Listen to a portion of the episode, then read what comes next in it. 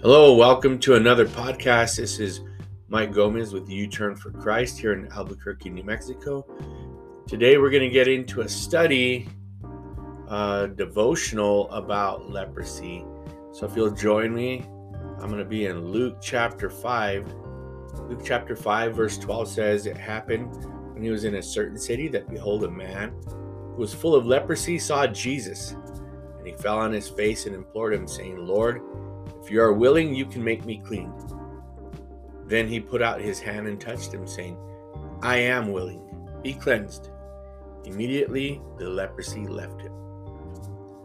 When I began to look at the Bible to see what the Word of God says about leprosy, it's all over the Bible. I was astonished to see all the instances of the lepers and God and Him appearing in their lives.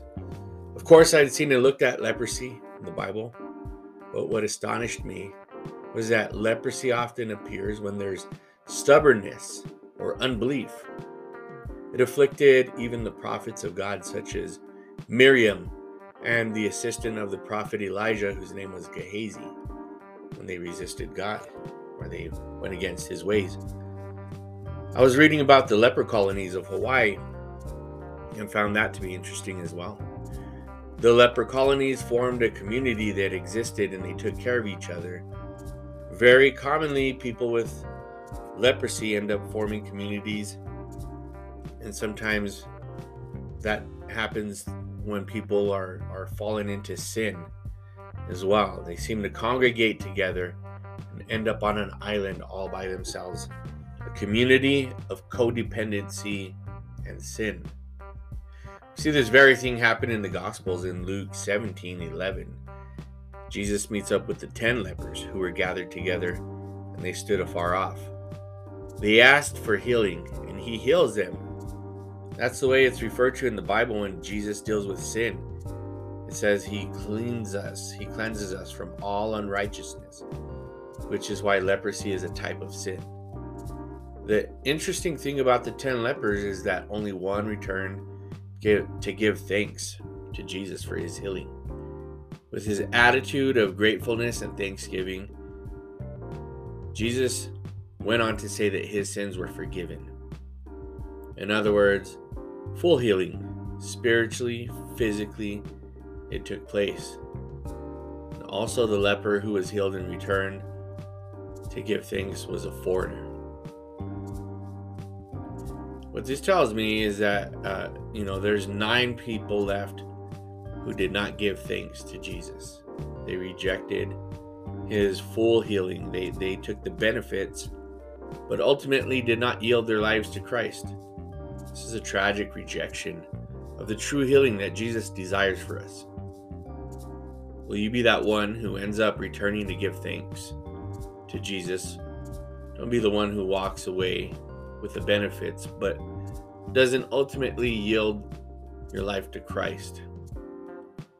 There's many more things to say about leprosy. As I said, leprosy is a type of sin, and Jesus desires to heal. Um, back to the the scripture that we read at the beginning, he said, "Lord, if you are willing, you can make me clean. And verse 13 says, you know, this is Jesus speaking. I am willing, be cleansed. And so that's his will, that he is willing to make us clean. If you haven't trusted Jesus Christ as your Lord and Savior, haven't asked for forgiveness of your sins, he is willing to cleanse you of your sin of unrighteousness. He died on the cross to pay the price for that cleansing. And so, if you are willing to ask, He is willing to clean your life up, to clean the sin out, and to give you a new start in life. If you want to take that opportunity right now, just bow your heads with me and say the simple prayer to Him. Say, Lord Jesus, I know I'm a sinner and I need forgiveness. Cleanse me from my sin. I confess it and ask for forgiveness. Thank you for the cross. And thank you for the resurrection. Fill me with your spirit. Make me born again. Help me live my life fully surrendered to you.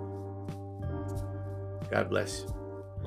If there's anyone out there in Jesus' name who has prayed that prayer and you know that you need to change your ways, to repent, turn away from sin, no longer go back to the same things that you were doing even before you said that prayer. To put away sin is to repent, not go back to it. Jesus wants a new life for you. If you need help doing that, need to get out of a situation, need to make a change, please consider coming to U Turn for Christ or recommending your loved one. We know that no one can do it alone and that you need help. If you don't, you're on your own.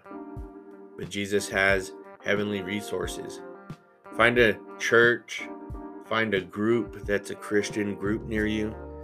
Uh, find people who will support you and point you in the right direction. That's God's will for our life. We don't do it alone. You can find out more about U Turn for Christ at uturnforchrist.com or uturnforchristnewmexico.org.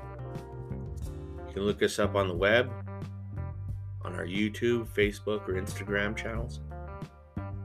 We'd love to pray with you, see how God might lead you to Him. Again, thank you for listening. This is Mike Gomez, the Forged in Fire Podcast.